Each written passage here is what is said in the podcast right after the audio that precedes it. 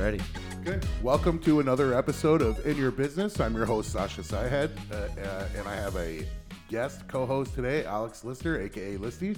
And uh, our featured guest today is Christian Saab. And uh, Christian owns a staffing business, Yep. but he's got lots of experience along the way. So he's going to tell us about his journey and some challenges and some advice and just about himself. So, Christian, please, the floor is yours. Uh, tell us a little bit about yourself and how you got to be where you're at today. Sure. No, thanks for for having me. And uh, um, my career went from engineer to owner of a car wash to now owner of a staffing company. So zero consistency, but the long version of the story, it all makes sense. Okay. So, Are you from Windsor originally? No, I'm not from uh, Mississauga initially. Okay, what brought you to Grew Windsor? up there, and it was uh, getting a job at Chrysler after I graduated as an engineer from Ryerson. So, I, uh, funny enough, I, I moved to Windsor, and the house I moved into, he was living in. it. Oh yeah. and what a place that It was. was, a, it was a frat house. yeah. So, yeah, so he did say it was a frat house. Were Yeah. you were you at the university too studying or? No, well, I was at Ryerson University, and I was part of a part of a frat over there, and then moving here, you know, just literally the day after my last exam, um, moved over here, and I'm like, well, what better place to move into than you know, go to the frat that's here. Yeah, right. okay. It's because they have like what, what is it, 150 something locations or something like that. Exactly. So You're never more than like 50 miles away from a free hotel or Yeah. you know, And it's like to the crash same. on. It's the same. It's the same frat, fraternity. Just a different Same chapter. It was a Yeah. sa- sa- yeah, exactly. A different Cool. chapter. So it's it was always encouraged to you know go to the other chapters and all that. And it was always known that our do- our doors are always open for Yeah. anyone anyone new. So you know that's where I'm like I don't know Windsor, don't know anybody, never been there. So I looked up. I'm like, yep, there's a there's a Sigma Chi fraternity over there. I'll just go bunk with those guys for a little bit until I uh, get the ball rolling. Nice. At least in Windsor. So How was that? Did you have a hard time like going to work and stuff, living with a bunch of crazy students? no, fortunately, I had my own little apartment tied to the back of their house, so it was a little private. But it was uh, no, it was a good time, man. It was it was the beginning days of Moon. Every time I drive by the place, I always like smile. I'm like, man, that's where it was. but uh, no, yeah, I started my career as an engineer at Chrysler between 2014 and 2017. Um, it was a great time, great experience, learned a lot, but the the culture pushed me away. Okay. How so? it was just you know what it, it was a job where you stay within your limits you you can't fly like a bird and be yourself Yep. do your job get out if you're an overachiever people hate you If Really, you're eh? an underachiever you, people yeah, because people then it's expected of them to Yeah. overachieve as well. You know, you're all on the same pay grade. So why is Christian doing all this work? the, and the measurement was did you show up right on time or were you five minutes late and are you leaving five minutes early or are you leaving on time that was the measurement of success there Really? Eh? There were guys I knew kinda that shitty. would. There were guys I knew that were in my department that would intentionally not answer their phones during the day, just so they don't have to do any work. And Wow. never, never got in trouble for it. Really? But but but the guy, but the guy who's working his ass off, and you're looking at him, me, when I walk in maybe five minutes early or five minutes late or leave five minutes early, say where you going. Whereas, what about the guy that's been hiding all day long, not Yeah. not pick, not doing any work? I, I do the amount of work of four guys, and you're worried about the time I, I come and the time I leave and, and what I sign up for and Mm-hmm. all this stuff. And it was like, you know what? It's not my place, man. I hear you, I'm, man. I'm good. I'm like, no thanks. So, so um, great learning experience. It's unfortunate because I, I loved the job that I did. Yeah. I really did. I was so I was in charge of um, us, we the quality department and at the Windsor Assembly Plant.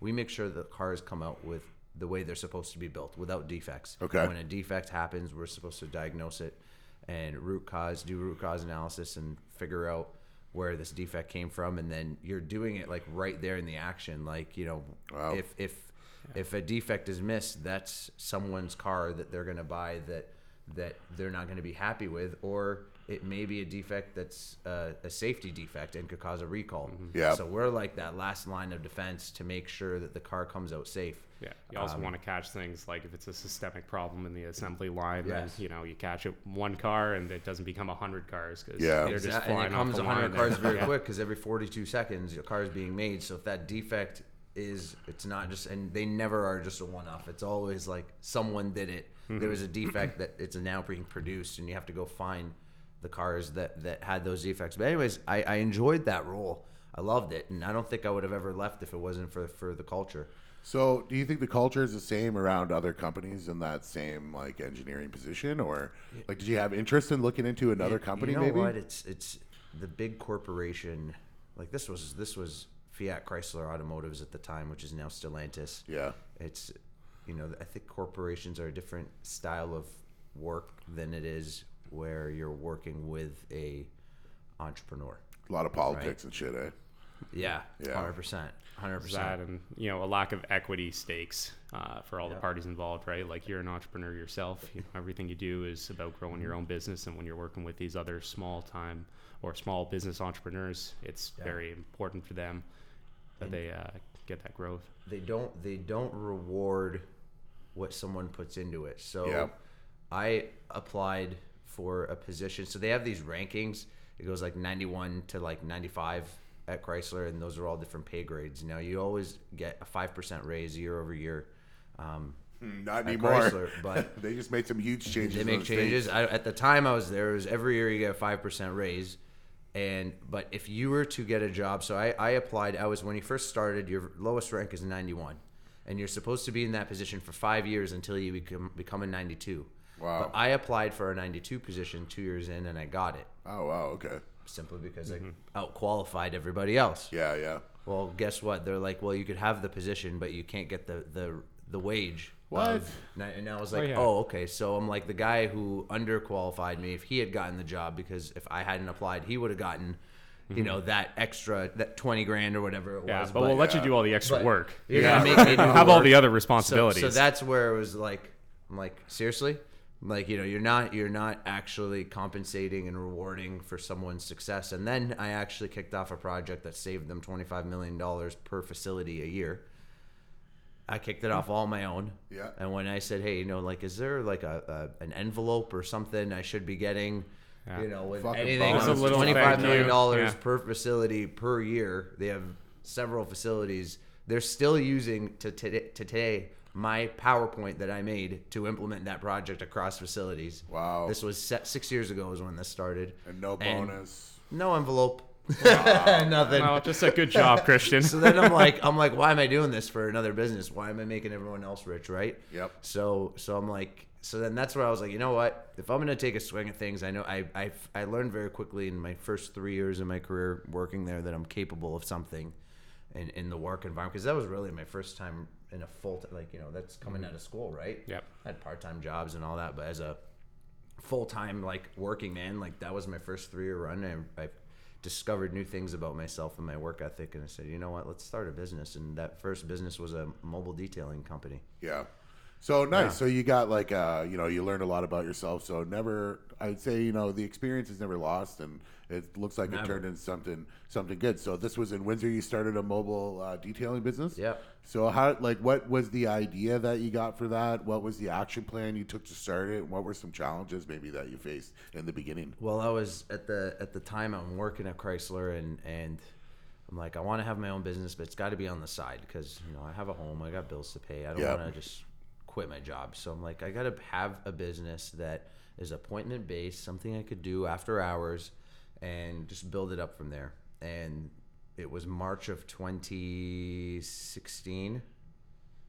20, 2016, yeah, March of 2016. I uh, I'm sitting at home and there's two cars in the driveway and, and a little boat and I'm like, man, I gotta get those things cleaned. It's that first warm day of the of, of the of the spring, right? Yeah. And I'm like, man, I'm, I don't want to spend all day cleaning them. I'm like, there's got to be someone that can come to my house and do it because it, it exists. Mobile detailing mm-hmm. exists in, in lots of cities. So I'm looking it up, can't find anybody. Yeah. And now I was like, bingo. Mm-hmm. I'm like, because I grew up in a, in a shop with my dad. I knew how to do this stuff. Like my dad was a mechanic by trade. I polished cars, waxed them, washed them, did everything my whole life. So I'm like, you know what? I'm like, that's perfect. I'll get a van. I'll put water in it and electricity, and I'll go to people's homes, and and it'll be perfect. I could do it while you know when if in the summertime the sun sets at nine thirty, so I could finish work at five, come home, have a bite to eat. My first appointment will be for six o'clock, and I could punch in two cars that night or, or a boat or whatever it is. Yep. Right. And that's how the business started. And, and that first summer, I made like 20 grand just off of a lawn sign in front of my house. Wow, man. Yeah. How did you uh, set the pricing? Oh, that was like a whole learning curve. It was just a matter of just asking around and timing. I always timed myself, like how long would something work, like do, and, and I always it needed to be a hundred dollars an hour, Yeah. or else it wasn't worth it. I didn't want to sign up for a fifteen dollar an hour job, so I'm like, it had to be a hundred bucks an hour because I- I had to. I, I was always thinking long term. If I had staff, if I had like more overhead, Yeah. it has to be a price that accommodates to that, right? Yep. Mhm. So um, everything was geared around my target was any job I did was a hundred bucks an hour, or if it was a half hour job, then it's fifty dollars. So it's still hundred bucks an hour, right? Yeah, if, yeah. if you factor that. So, um, anyways, that was my trial run, and that was my proof of concept. So then I quit Chrysler over the winter. Um, quit. It was February tenth of 2017 is when I walked out of Chrysler, and, and I'm running a mobile detailing company. And by April, I had two mobile units and four employees Wow. by then. So it really kicked hmm. off. I was one of two people that was was doing this in the city. And for the employees, were like, did you pay them hourly or did you just They give were them a commission? time. They were just full time. Yeah, full time hourly or mm-hmm. salary, whatever it was. You know, full time employees. We were busy. We were smashing boats and cars, and it was. I, I made more money washing people's cars and boats in six months than a full time engineer did at Chrysler. Holy shit. Yeah, and I did it in half the time, and that's where that changed everything for me. I was like, everything my Middle Eastern parents taught me growing up as a kid, though, like it was very d- tunnel vision. It's Mm-hmm. Yeah. it's you're gonna go that become nine to an five, engineer, right? yeah. Go go work, get a, a. Mm-hmm. job at a big company. Exactly, yeah. Yeah. Get a job at a big company and and and you know get a good salary. I was like, whoa, hold on a minute. Like I'm like I spent fifty. Actually, you know, I was fortunate my parents spent it, but you know they spent fifty thousand dollars and four years of my time to get a career where I spent five thousand dollars on a van and I was launched in a week and I was making more money. That's Yeah. where as a twenty this is, at the time I'm a twenty four years old. Yeah. You know, very young mind still discovering the world. I'm like, whoa. Like no one told me this in school. Nope, they don't. Like, they do mm-hmm. not tell you. if- no, man. Yeah. right. Yeah, all they say is it's a risk. You know, you could lose it all. It could be a waste of time. And I'm like, what? What the heck? I'm like, it was that next two, three years of my life, from 24 to 27, was like the most confusing, most thrilling time of my life, where I had to relearn everything. It was a whole new university program, That's and cool, it was though. the university program of being in business and and learning how people do things for a living and all the different you know like it was i was so like naive and like no clue how like when you go to a restaurant I, up until the age of 25 or so you go to into a restaurant and you think it's just a restaurant. You don't see that there's a human being behind that restaurant Yeah. Mm-hmm. there's an entrepreneur there's someone who's working their ass off for that restaurant yeah, hundred right? percent. You like know, those are uh, before and after closing hours, making sure everything's ordered, making sure everything's stocked. You know, Yeah, and and the people that don't see this stuff, they think it's just a thing. Are those people that leave those stupid one star reviews on everything? Yeah. it's like there's a hardworking man or woman behind this business, yeah, and it's just like there's a large group of people that think businesses just exist and whatever. And i was one of those people until i came into business and i realized i was like man there's this whole world of like entrepreneurship and business and it's like and it's all worth it. Everything is worth it. It's hard Yeah. work but it's worth it. And So- it's like it's crazy man. It was an interesting time in my life. Definitely an interesting time in my life but it, def- it definitely led to what i'm doing today. Okay. So, what were some challenges that you faced, like getting all this started, hi- hiring employees, taking on new responsibilities, and and uh, what are some things that you learned uh, to overcome them or to achieve them? Something that maybe somebody who's listening could get some advice from from that. Well, it was definitely everything connected because when I was an engineer at Chrysler, I learned a lot about processes, how to do a process to make it human proof. okay. So when we were washing people's cars, how do you take four people and get them to wash at the same level of quality? Yeah. right? So I definitely carried over a bunch of knowledge from the engineering to the detailing business to have consistent quality and cons- consistent processes um, for my business. That came very easy to me. Okay. Um, what was what was the challenge was definitely when I got my first few employees, firing my first employee. That was a whole story, but uh, never done anything like that. But it was definitely, you know what? My, I, I I would say the detailing business. I didn't have anything major in it Okay. because I, I from day one, I wasn't looking at it as Christian as, as Christian the detailer. I was looking at Christian the business owner. So from day one, I knew I'm like it has to be something that runs itself yeah. From day one. So Yeah, that's a good mentality to have because I think a lot of small business owners they focus on something that they're passionate about, that they're Yes. good. You know, you get a mechanic who's unreal, knows everything about every Yep. car that's ever been there, but then when it's time to take a step back and hire two more, you They know, it's fail. hard to replicate that quality and that Yeah. craftsmanship and that It's care. like trusting Yes. somebody to do the same job you're gonna do. Yes, it would have been very hard if I didn't have that mindset. If I had the mindset of you have to be just as good as me at washing cars or whatever it is, then it would have been a disaster. Yeah. But I knew I'm like if I could get every employee to be 80% as good as me, Okay. that's that gave that kept me sane. And if I focused on processes, procedures, then I could automate the business because the whole plan was going to be my first book that I ever read was Built to Sell Okay. great book great book and the whole concept of the book is an, a business needs to be an asset and it's not an asset if it depends on the owner if the owner can um, if the owner can completely separate from the business and the business runs itself then you have a sellable asset Yep. and uh, and that resonated. That was I was reading that book before I even quit my job at Chrysler, so I knew going into it, it's let's build an asset.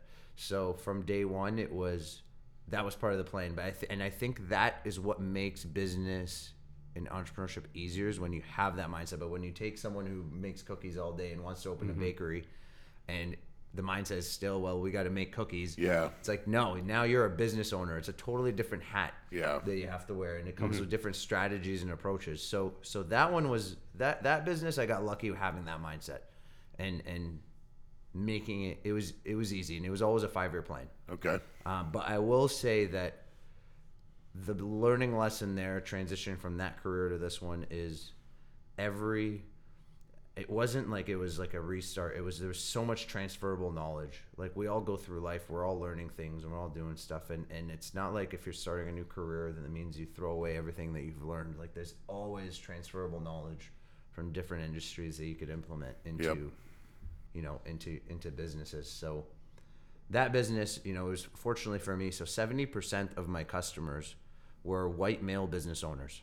Really, eh? Yeah, I tracked everything. I tracked so much data. Data is a big thing. That was that was huge. I tracked every sing, everything I could possibly measure in that business, and especially with my cus- customer profile. And it was perfect because I was searching for what's going to be my forever business. What's going to be the one that is going to be the, the forever Christian's going to be known for. And Okay.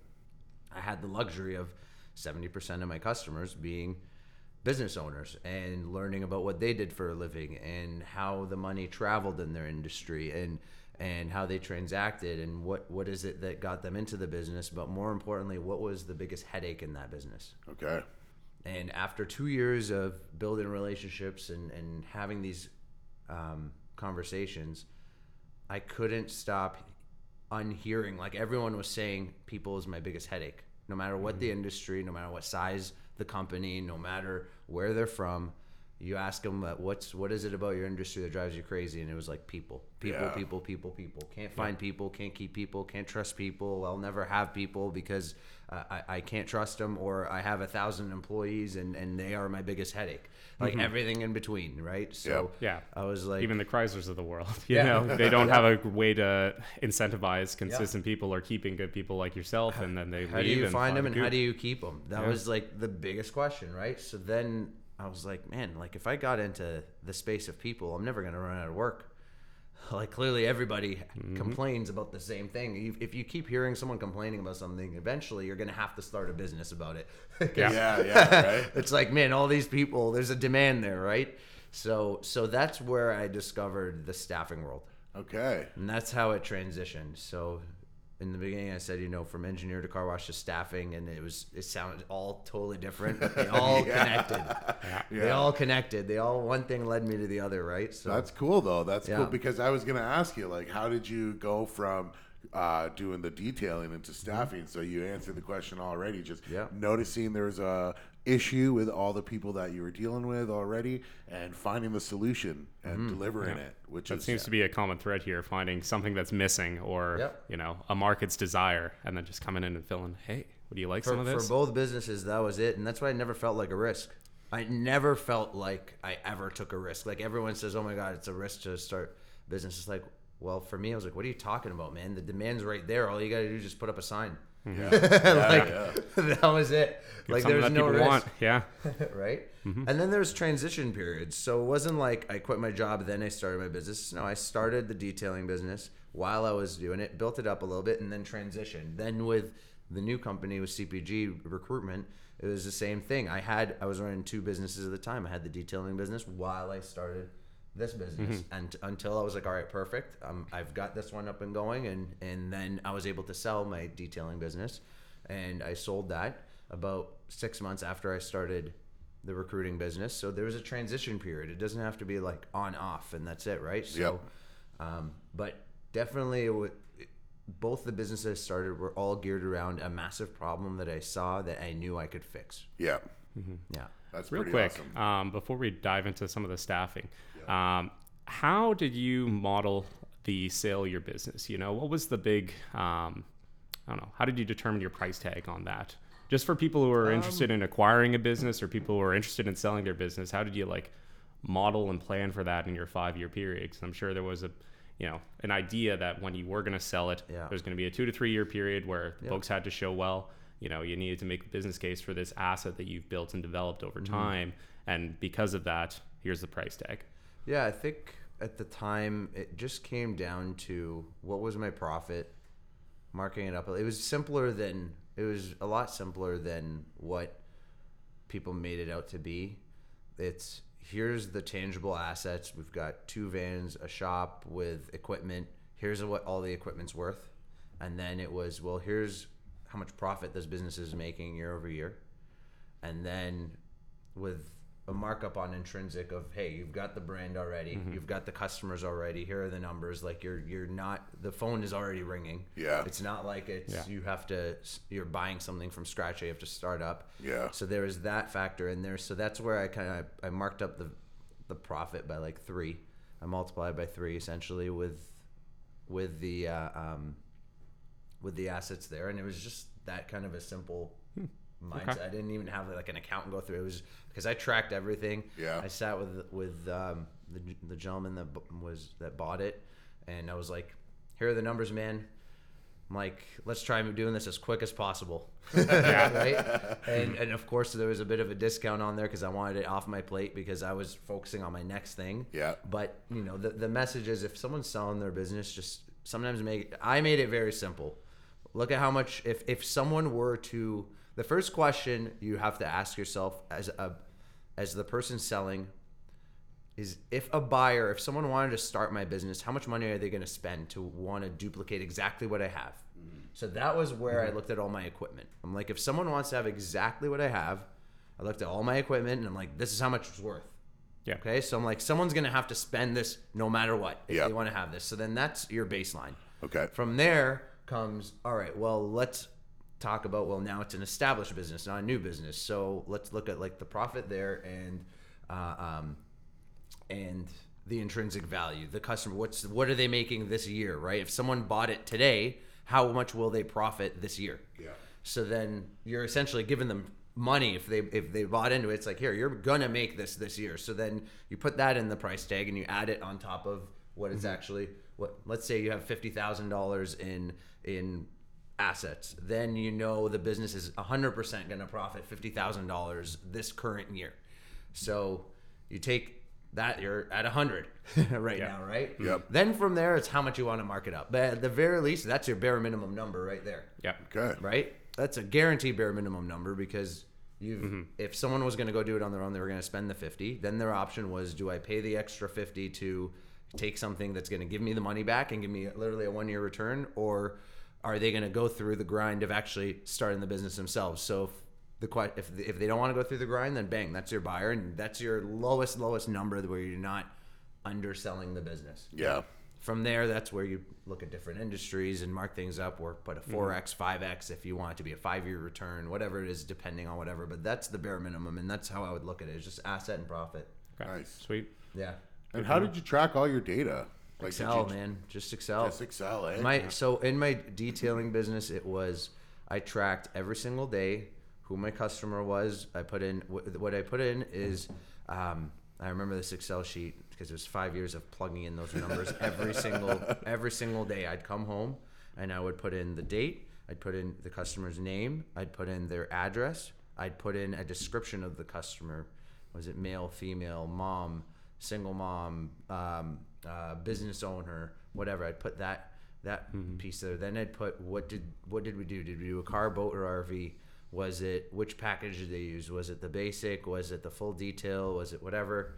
Put track that. So what they actually purchased, the full transaction, and then it was um, how much time that job took and how many people I had working on it. So in one line, I could see not just a customer demographic, but also like what what, what did we sell, how much time it took me, how much money, how much we got paid as well, the full thing. So that one Excel sheet was like God for me Yeah. because that Excel sheet gave me what was my average transaction. Was I hitting the hundred dollars an hour mark? Was I um, what was it that I sold the most? in what pattern after three four years using the same excel sheet and i had it i had a, a tre- trending chart where it would show me week over week like revenues. So i was seeing like was this was the week first week of march did i make the same or more amount of money than last last march? Or is march compared to august? What's the difference? And i was seeing a pattern in my business. So that way i could create predictability in my business. Um, I was, but really those were the key points. It was date, who it was, where they lived, so I knew exactly like the geography, where my customers are, um, what type of person were they. Then it was what did they buy? Was it a car, boat, or RV? Then it was how much time did it take to do the job? How much did we charge them? And that was it. It was seven, seven or eight things. Then over time, you can just filter it based off of that specific customer, and it's like, oh, every six months you want that boat detailed. Yeah, I'll call I- you up five I months knew- before that period, and I knew that for March to June, we only market boats wow. eh? automatically because because we had to do the waxing and polishing of boats before they go in the water. Ah, Yeah. Once they're in the water, there's no more waxing, there's no more polishing. So the window was from April, May, and June to by the time everyone put their boat in the water. Then on the boat topic, then it transitioned to when when people's boats are in the water from June to September is the weekly washes. Someone wants to show up to their boat on a weekend and it's already clean. Yeah. So then I knew that that was in June is the time to shift that that mindset, and then that's where I would advertise a lot more for cars is in the summertime, right? Um, so and then and then coming closer to the end of the season, that's where I'd push gift cards for holidays, Prepare for next year, yeah. whatever it is, right? And um, so by knowing the pattern of your business, you know how to market for it. You know what to expect. There's there's a pattern. Every business has a pattern. Yep. And by tra- you have to find those key measurables that predict your pattern. And, and a very simple one is to start off with is literally the number the transactions that you have, how much they are, and on what day does it happen. Yep. And look at your transaction. That's the very first minimal thing you could do, right? And then from there is the extras in your business. Is what else can you measure? Yeah. So primarily, who are my customers? I'm a big thing of who's my customer. Who's the customer that mm-hmm. pay, that is the easiest customer to sell? Yeah. Once you understand that, then from there it's it gets easier and easier. Cool. Yeah. So now we're into staffing. Yes. So h- how did you get that started? So you went from uh, washing cars or Yeah. uh, to auto detailing, sold the business. Did you start the staffing like while you were in transition of the sale of the other business? Yes. And then so like what was the like how did you get it started? You knew you wanted to do it because you saw the problem. So is it just like guerrilla marketing to some of these small business owners while you were cleaning their cars? even, just like, hey, even what are you? easier, Even easier, man. Well, with this one, I wanted to get a little bit of a of a fast forward push. So I did get, um, I did get an investor to give me enough money to hire an employee from day one before we had customers. I wanted to have a recruiter and I wanted to have an office. Okay. from day one. So um, I, I didn't want this to be a, let me start it out of my apartment again. And uh, this this type of business I knew had to be professional. Yep. Had to be legitimate, and we needed to have a storefront for it, right? So, um, I pushed to get that, and within a week of moving into the office, the company right next door was a landscaping company. Okay. And I just walked in there and I said, "Hey, do you need people?" And they knew me. The owner knew me from my detailing. He's like, "Don't you have a detailing company?" I said, "I do." I said, "I do," but I just started this company, and um, essentially, I gave him an offer. He couldn't refuse. I said, "Listen, you, you, you see me as a detailer. You have no idea if I, I have what it takes to recruit." I said, "If I, I'm not going to charge you anything, but if I find you the person that you need, would you pay me?" He's like, "Absolutely." I said, "Okay, perfect." So I said, "I said I'll, I'll charge you four thousand dollars a person." Um, and he's like, I'm like, how many people do you need? He's like, I need 10 people. Wow. I said, okay. I said, you don't owe me nothing. Let me go do my thing. If, if I if I do a good job and these people start with you and I'll let them work with you for 30 days to make sure that they're actually good employees. And on the 30th day if I call you saying are they good you write me, you'll write me a check. He's like yep so already I had my recruiter sitting there waiting. I said all right we got our first customer. And our customer a great company Creative Homescapes. Yeah, right on, wow. uh, right on uh, uh, 42 there. So I'm like, we need these 10 people: concrete finishers, carpenters, whatever you name it. By the way, this is this is uh, um, May of 2020. oh shit. So right in COVID. months, two months after this whole COVID thing. Wow. That was the igniter, by the way. COVID ignited this business. I said, now's the time. Yeah. When COVID happened and the whole employment thing got all weird for a bit, I'm like, I'm starting this company. This is, um, let's yeah, go. fill a niche when people are having a tough time. Yes. Yeah. Yeah, so I'm Wow. like, let's go. COVID was the one that said, done. Ne- there's, it's now or never. So, um, start. So started the company, get Creative Homescapes, and we start working on it. It takes us about a month to about two weeks actually to find the people. They all started, and I waited my 30 days, and I was shitting myself as I was writing an invoice because I called him. I said everything's all good. He's like, all good. Send me an invoice. And I wrote 10 people? It was Yeah, it was a couple it was, extra zeros it was on an that, yeah. invoice for it was I was short one, so nine, nine people. I wrote it for thirty six thousand dollars, Wow, man. and I was shaking because I'm like, I'm like, I'm like. Uh, usually the invoices I write are 150 bucks. Like, Yeah. Yeah, yeah, yeah, yeah. Uh, do I, need a that- gold stamp on this was thing or something? I thought that was expensive. It wasn't a twenty dollar car wash. It was a hundred and fifty dollar car wash. So you made 36 grand in your first 30 days. thirty six grand. Thirty six grand. Yep. I went in there and I'm like my handshake. I'm like, here's the invoice, and he's like, come get your check, man. I'm like, I'm the happiest guy. Wow, And man. it was that's where I realized I'm like, I'm like, whoa. Big moment. Yeah, like, this is that was a new Yeah. level that I broke into of, of high transactions and all that stuff. And that's where I realized it's not a matter of what you're selling because I was trying to sell stuff and give stuff away for free in the detailing business and I couldn't give it away. Mm-hmm. But here is a $36,000 invoice that is happily being paid for. And it was all that's where I learned the lesson of value, value and like relativity type things. So, you know, for for that invoice for me, I'm like, holy smokes, thirty six grand. That's that's a big big check from customer number one. I'm like, how could someone pay that? And I had a friend of mine. I was I asked him because I, I had to ask some people. I'm like, I'm about to. I had to call a couple close Yeah, friends. yeah. Had Is this to gonna bounce? Like, like, is this a prank? Am I well, I'm like, um, if I send this invoice to my customer, am I going to look like an idiot? And he's like, absolutely not. Buddy of mine, great guy. He's like, he's like, those ten people that you found for him. He's like, what are they going to do for him or in the, in the course of this summer? Mm-hmm. I'm like, he's like, what do they, what do these guys do for a living? Like, I'm like, they do two hundred fifty thousand, three hundred thousand dollar backyard renovations. He's like, he's like, you don't think those ten people are going to make them two million dollars this year? Oh, wow. Mm-hmm.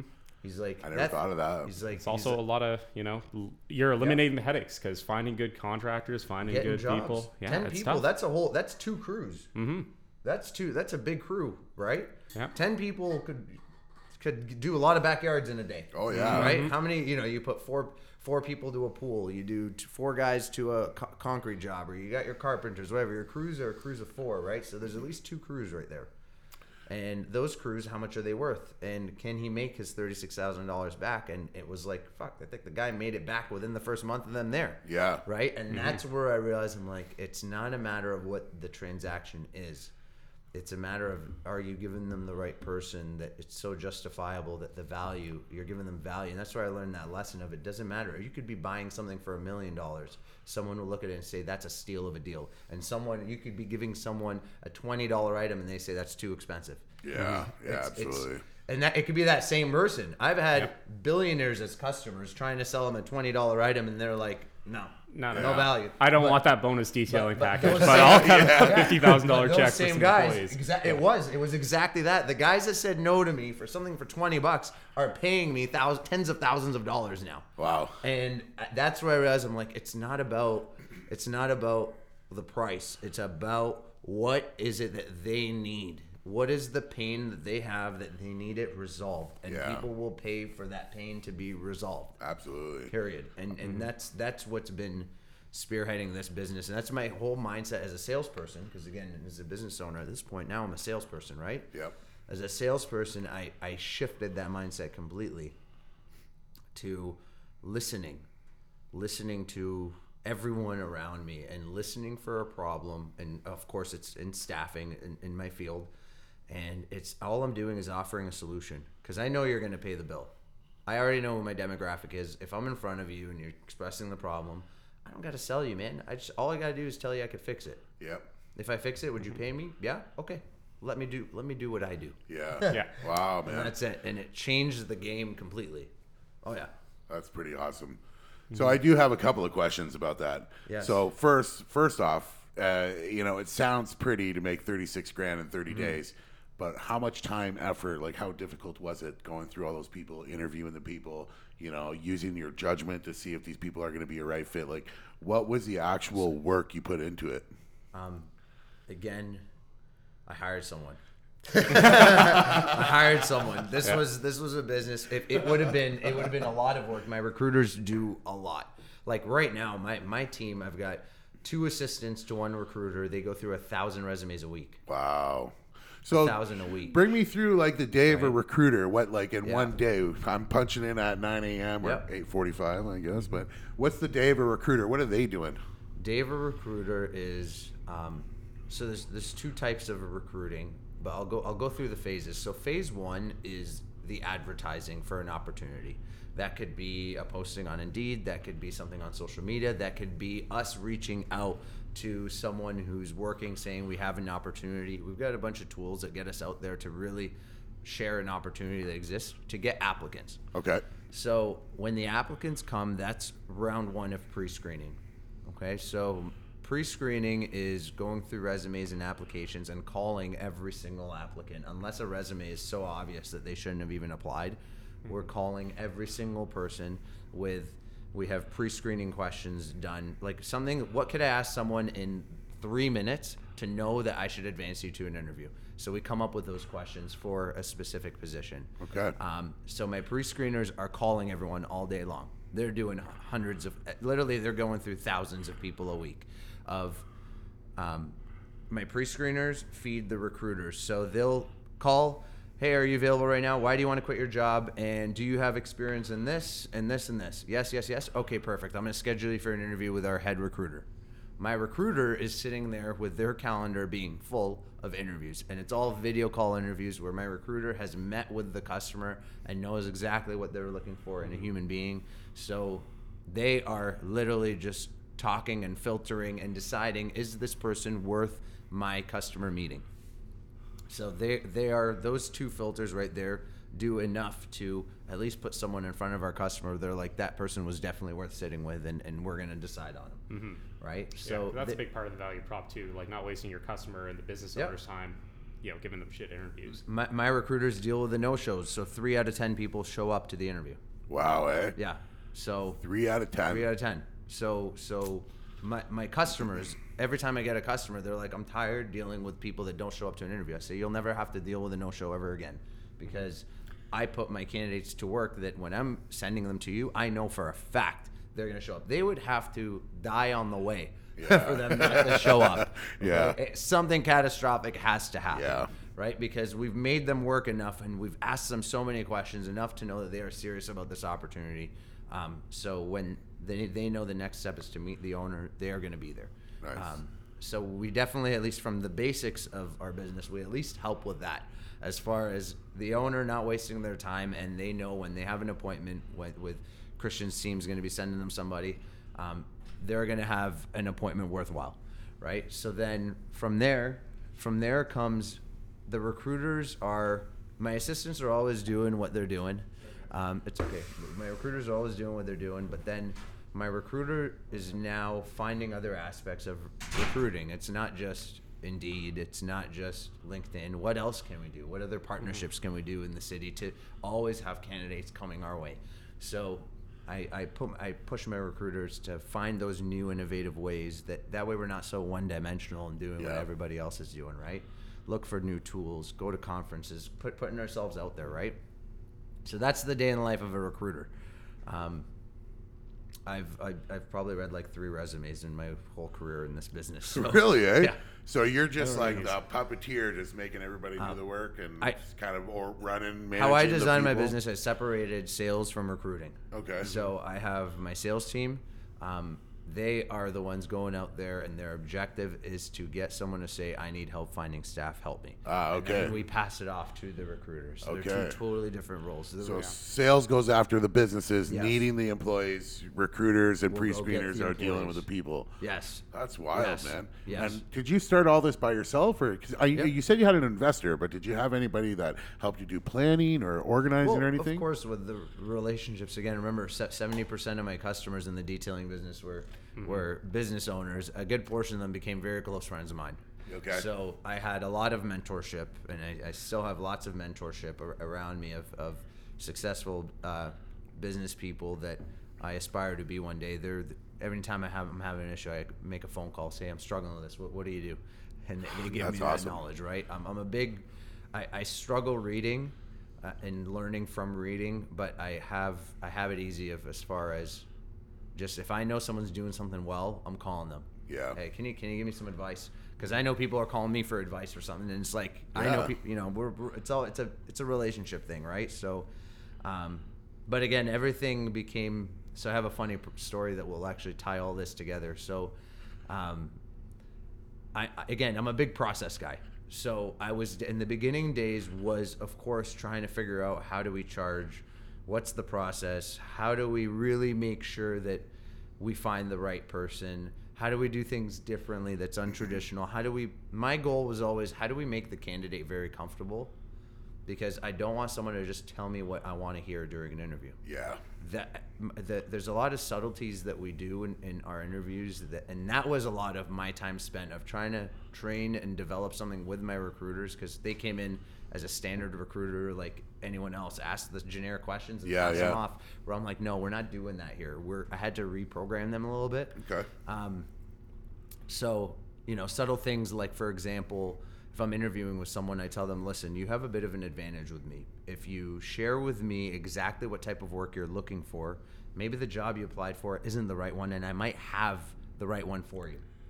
And then that's where they're like, oh, well, in that case, if I have an option, I would Yeah. love to not work on a Saturday. Exactly. It'd Yeah. be wonderful. You know Or what? I I really love- don't want know. concrete at all. If you can get me in pools, great. But I'm Yes, not touching the concrete. I don't want to travel in my hands. hundred Yeah. percent, and and that's getting someone to be comfortable. Now, sometimes that exact statement is a bluff. Sometimes I don't actually have another position, but I want to know if this person actually wants to work on a Saturday. Yeah. Okay. So I say, listen, I've got two positions, the same exact role, just one involves a Saturday, one doesn't. Which one would you like to interview for? The how many? How many people say Saturday? Um, well, actually, we're filling, for, we're filling for one position right now that is mandatory on Saturday, and it's a, a position that I've filled in the past. Great customer of mine, Can-Am Currency Exchange, Mike Piccioni. He's fantastic. Okay. And um, we've been staffing for him for three years, and the Saturday thing's been driving me crazy, man. It's Yeah. been, it's been like minute, four though. weeks. I'm like, man, nobody wants to work this damn for Saturday. Can, for Holy- Can-Am Currency Exchange? Yeah.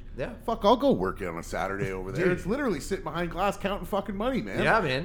Nobody Yeah, wants that's all it is. like listen, man. If you want me to go do bricklaying on a Saturday, no way. My grandma's dead every Saturday. Dude. There's no way. but counting money, man. That's so I figured that. I figured it was going to be a high number that didn't want to go on Saturday. It's a yeah, man. The the whole weekend thing is like I. It's interesting because I grew up, and my dad was a mechanic by trade. I was in the trades Mm-hmm. my whole life, really, as a kid, and s- Saturdays was like the day. Yeah, you that go was a busy work. time. yeah. Yeah. Like every industry, it's like Saturdays, and now like I get construction companies, and I ask them, I say, okay, these guys are working Saturday. They're like, no, it's just Monday to Friday, and I'm like, what? I'm like, what do you mean construction? You're like, you're, they're not working Saturdays? What do you mean? An electrician's not working on a Saturday, a mechanic's not working on a I mean- Saturday? what are you talking about? That could really be a Windsor Union Town mentality too, right? I Like, have no idea, man. I don't know, because do you do any work outside of Windsor, or is it mostly? I do. I based in do. Windsor. Do you Yeah, find no. that it spreads, or that mentality is all over Ontario, or is that? It's everywhere. Everything's just Monday to Friday, forty hours. Hmm. That's it. Monday to Friday, forty hours. Like, like it's rare when someone comes to me saying, "Yeah, it's gonna be a sixty-hour week for this person." Very rare now. Whereas, man, I watched my dad growing up. Sometimes I wouldn't see him for th- three days. Yep. he'd, Yeah. be, Mm-hmm. he'd be working all day, all night, and and yeah, no, it was working Saturdays, working Sundays. Like I was going into the shop with my dad. He'd take me to work on a Saturday because it's a quieter day, but they were all working away, and I could come and just watch my dad work. Like that was my thing. Yeah. Right. Or, Yeah. or I'd help out around the shop, sweep and all that when I was 13 or 14 or whatever, and they Yeah. give me a couple bucks for doing it. Oh, yeah. But like, especially in Windsor being a trades town, blue collar, I thought everybody would be working a Saturday. No. Yeah. No, very, very rare. People in general just are just lazy, man. The only thing that's out there is, is obviously your grocery stores and Mm-hmm. like the stuff that's like the entertainment, the restaurants, and all that. But as far as trades go, I, I my I, I got my my uh, my cars at uh, I get my cars from Rose City Ford. I got my my truck and I got my Bronco. And when I want to book my cars for service, the other time I was calling for service, they're like, "When would you like to bring it in?" I said, "I'd like to bring it in on Saturday morning." They're like, "Oh no, service is closed on Saturday." I'm like, "What? Yeah. what do you. Come on, guys. Everybody else works Monday to Friday. What Like the hell? Saturday is the time to get the business done. Yeah, that's what I mean. Like I'm I'm working all day, all all week. Give somebody and a Monday or Tuesday off and have them come in on a Saturday if that's the area. Like Yeah, yeah. shift your. they're- I'm like, a Saturday's not busy enough. No, Saturday's not. What do you mean Saturday's not busy enough? We're all working. I'd rather have my car during the week, drop it off on Saturday, sit Mm-hmm. down in the in, in your foyer, have a coffee. It's an hour job. Yeah. Wh- whatever happened in that world? Yeah. yeah Well, exactly. you know, I if if if I got to go to work, then I'm dropping off the car and I have to get picked up or whatever it is. That's a that's a much harder thing for me to do than to come in on a Saturday with a coffee and wait for my oil change. Like, Yeah. you know, the the, the, the world's changed a little bit. I don't know. It's it's it's different. Oh, Everyone man. wants hmm. that Monday to Friday. It's yeah, getting, and I mean now they're going for the Monday to Thursday, you know, four day work weeks. No. across the board. man. That's a big Oh. topic of is the thing they've conversation, and I mean, about a lot. it makes to a sense a degree, or it makes a degree of sense from a work life balance perspective. But for the business that wants to operate seven days a week, maybe you just have two waves of workers, and it becomes more process uh, and outcome driven than punching in nine to five. You know, if you can get what you need to do to make this business a successful business, like you said, if you're an engineer at you know this business and you punch in more value in your 32 hours of work than somebody doing 40 hours of work, and then you can get two waves of that throughout the week. It does make sense to a degree, and then that person has Yeah. more time off. You know, you can bring in that guy who wants you know his extra days off because he does what most people can do in 40 hours in 32. And you hit a good point of at least get the job done. Yeah, Like I tell my staff, I with with all my staff, there's no start hour or finish hour. It's we've got customers on the board. Positions have to get filled. If the positions aren't getting filled, I don't think anyone's going anywhere. Yeah. right? Yeah. It's gonna be tough for me to tell you I could have your Friday off. But if you came to me on a Tuesday and said, "Hey, all the positions are done," okay, go home, man. Shit, Mhm. I'll pay. Yeah. Thanks, thanks Yeah. a lot. I'll pay for the rest of the week. Like I'm a very value driven person, and the nature of my business allows that. It, it's not like you know a, a Can-Am currency where they have to be open from Yeah. nine to five. People are coming in. It's a storefront. Retail is totally different. Yeah. Yeah. Retail, it's, it depends on the industry. Um, some businesses have that opportunity where their staff could achieve a lot without having to be there, all this stuff. But I think the overall mindset is people people that are in those industries that they have to go to work, they want that 30 hour work week or whatever it is and it's Yeah. like it's like but your industry doesn't allow it. And Yeah. You've got bills to pay and that's how you make money, so just get to work. That's what I was gonna say, man. Because like, I grew up in a taxi cab industry. My dad owned LA Taxi, um, and then uh, in 2000 we started Windsor Transportation Services. I mean, I answered the phones up until I was, gosh, 19, and then I started delivering parcels. Turned 25 and started driving people. So I was, since a very young age, used to this kind of my own schedule. You know, working a lot, earning a lot, working a little, earning a little. So I don't, I know. I went to college, and then in 2013, I moved to London, and I want, thought I wanted to be a border guard or a cop or something. Mm. So that was that three years from 2013 to 16. I spent working by the hour for fucking minimum wage, jumping from company to company, trying to make an extra dollar. I went nuts, man. I could not do it. I could not do it. I actually literally had a breakdown at my work. But that's how I discovered sales, man. And and I think that's when we're talking about people who don't want to work on a Saturday. They're confined to a schedule because that was the one thing I hated, having to wake up on the alarm, be somewhere at a certain time, not one minute late, and not being able to leave or not being able to like leave my post at work. Yeah. That's so when you're when you're doing that versus like what I'm doing now here at mortgages. I mean, if I want to go home at fucking one o'clock, I just take my computer, go Yeah. home, and go work at home. And like you said, as long as the work gets done, nobody can really say anything to us, right? So I, I think it's very different in these industries where we see it one way and we're like, oh man, mm-hmm. why don't you want to work on a Saturday? And other people are like, fuck, I'm stuck on the schedule. I need my Saturday. They, they probably literally need their Saturday for their sanity. I, I will say this though, because we we see thousands of people a year, and there is hope out there. Yeah. There is hope out there because we have been filling positions for our customers with great people. That heck, even if we look back from when we started the company, there are people still working at the companies that we've been working with over the last few years. So Yeah, that brings Yeah. me to a question. long-term, long-term employees. Those people at uh, Creative Landscapes that you got, those Yeah. nine people, are they still working there? I'd have to follow up. I'm sure there might have been a term, but I know for a Yeah. fact I could. I'm already thinking of names that we got from day one, and I know that they're still there. Still in their I know positions. for a That's fact. cool. There's yeah, yeah. So I want to know, like, because his staffing agency. When I think of staffing agency, I think of like uh, Personnel by LC Yeah.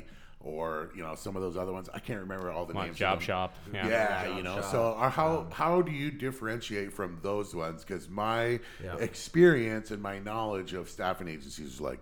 Um, factories you know Yes. you go in yeah i can work on this day yeah i have my women's yeah i have my boots i So, can go so I'll how do give you I'll give you a little history because people there, there's actually a difference between a recruitment firm and a staffing agency. okay Um, it sounds like it's the same thing, but it's it's not. It's a totally different business model.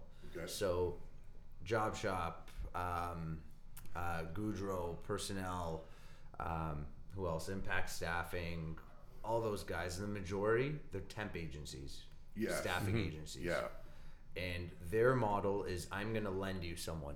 I'm contracting you an employee. So you as the business pay me, I bill you billable hours. The employee belongs to me okay as a staffing agency. You pay me, I pay the employee. Okay? Yep. The the model is a fantastic model for businesses because for a company, let's say that um, is seasonal. Let's say we're I'm a Vista Print and I'm going into peak season for Christmas. We're going to need an extra 50 people for four months. Well, how do you hire 50 people full time and then let, get, let go of them? Yeah. It's very hard to do that with the legislation that, that Canada has, right? So Yeah. what do you do? You have you're not tied to the employee when you go through a temp agency. So you call a job shop, who's fantastic by the way. I think all of them are great. Um, you call them and you say, "Hey, I need 50 bodies. I need them for four months. This is a job. Fill the roles. Do my thing." And then when I'm done with them, I call the job shop saying, Yeah. "I'm good. I don't need these people anymore." Mhm. Perfect Go find them other work. Yeah. right? And they'll Yeah, find them yeah, other. yeah. So that's the value add there. Of I need a large amount of people in a short period of time. I need them for certain projects. I may not need them forever. I need them, need them for three months, six months, one year. At some point in time, I'm not going to want them. Yeah. Um, and I'm not obligated to them. So Chrysler actually has a policy.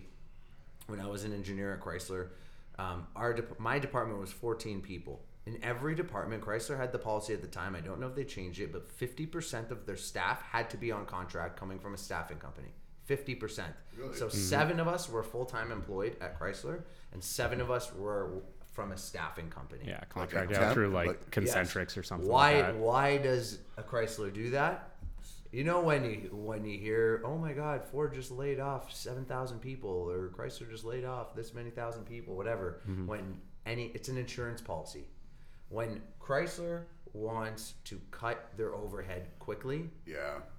just call the staffing company. We don't need these people anymore. Uh, When Mm-hmm. disaster happens, when economies change, that's their insurance policy that they don't, they can't just mass fire everybody for no reason. yeah. Yeah, and The then people have to pay a massive they're- severance yes. packages and no severance packages. Plus, they nothing. don't have to pay them benefits and that nothing. stuff too, right? Nothing. Yeah. Call the staff. You don't even have to tell the employee. you can mm. call the staffing company and say, "Hey, those hundred people you have with us, Yeah. I don't need them anymore." Go have and the that hard staffing company conversation. Will call each and every one of them saying, "You're not going to work anymore."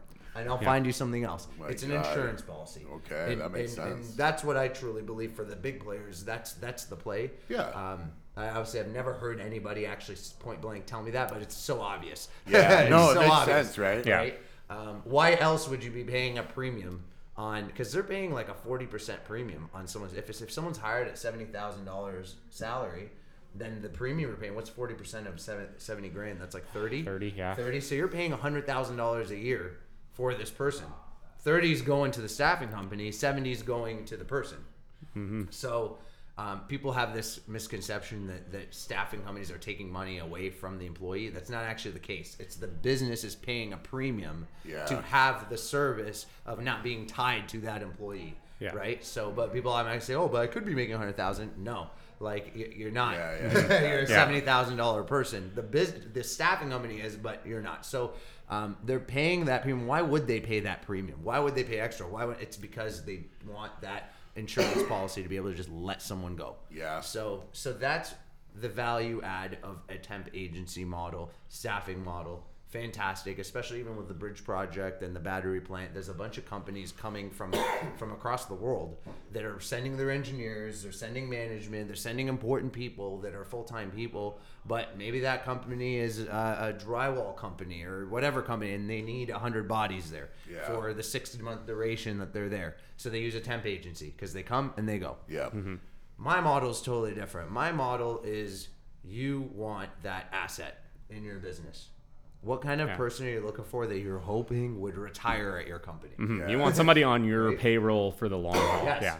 When companies come to me, they're saying, "I need the right person here." I and that could be a fifteen dollar an hour person. It has it's irrelevant to what we're, we've got positions on our board that are anywhere from I think the lowest is seventeen dollars an hour general labor all the way up to we've got a hundred and fifty thousand dollar a year estimator position on our board right now, and all of them are companies are like we want the right people here. Vet them. We will be happy to hire them if they want to have a career here in our company. That's a totally different tone than let me borrow 30 people. Yeah, yeah, right? absolutely. so so that's how i coexist. Fortunately for me um, there's not a lot of me. There's literally i think just me and one other company in this city that do purely just recruiting and the rest is all temp agencies. Is it Accelerator? no no um, think it's logic staffing 'Cause my buddy, uh, who's also named Sasha, is my best friend. Yeah. He's uh, engineer at Ford's in Detroit, and he got in there Okay. through Accelerator. The accelerator, like the business accelerator? What are you talking? Or is that the name of the company? It's the name of the it's the name of the staffing agency. I Oh. believe it's called Accelerator. Yeah, I don't know. Never heard of them. Yep. But um, but yeah, that's that's the different types of mo- so like we we have customers that use temp agencies and also use us, Yeah. Right? So it's not a matter of being different. It's just that's the problem that I solve, and it comes with a whole different strategy. The volume strategy of finding like don't ask me to find you 50 people by tomorrow. It's not. Yeah. But No. you can go to the job shop saying I need 50 people tomorrow. They'll have I'll it, have it, Yeah. Right. That's pretty cool, man. and then vice versa. so, what are um, any goals for your, the future? Like, uh, are, is this where you're at? Is your forever business? You have This is this is it. I'm not starting something from scratch ever again. oh no, I'm done. So so this is this is it. Um, going all the way with it, and I franchised my business. So um, we've sold in the last year five locations. wow. So we've got three in the U.S. and I have four locations in Canada, t- uh, three of which I are mine, and then one is franchised. So we're the the goal here is we'd like to see us having 200 locations and franchisees running. We've built this model, we've proven it. There's money to be made in it. Now we're just looking for other entrepreneurs that want to grow with us, and that's that's my career path. By the time I'm 50, I'd like to see, you know, 200 200 locations, and uh, and some successful entrepreneurs are running a CPG recruitment office, and they're they're living a good life. That's freaking awesome. Yes, yes. Sweet man. Killer. So So, well, I mean, that's we're coming up to an hour, so that was great conversation, man. Right quick.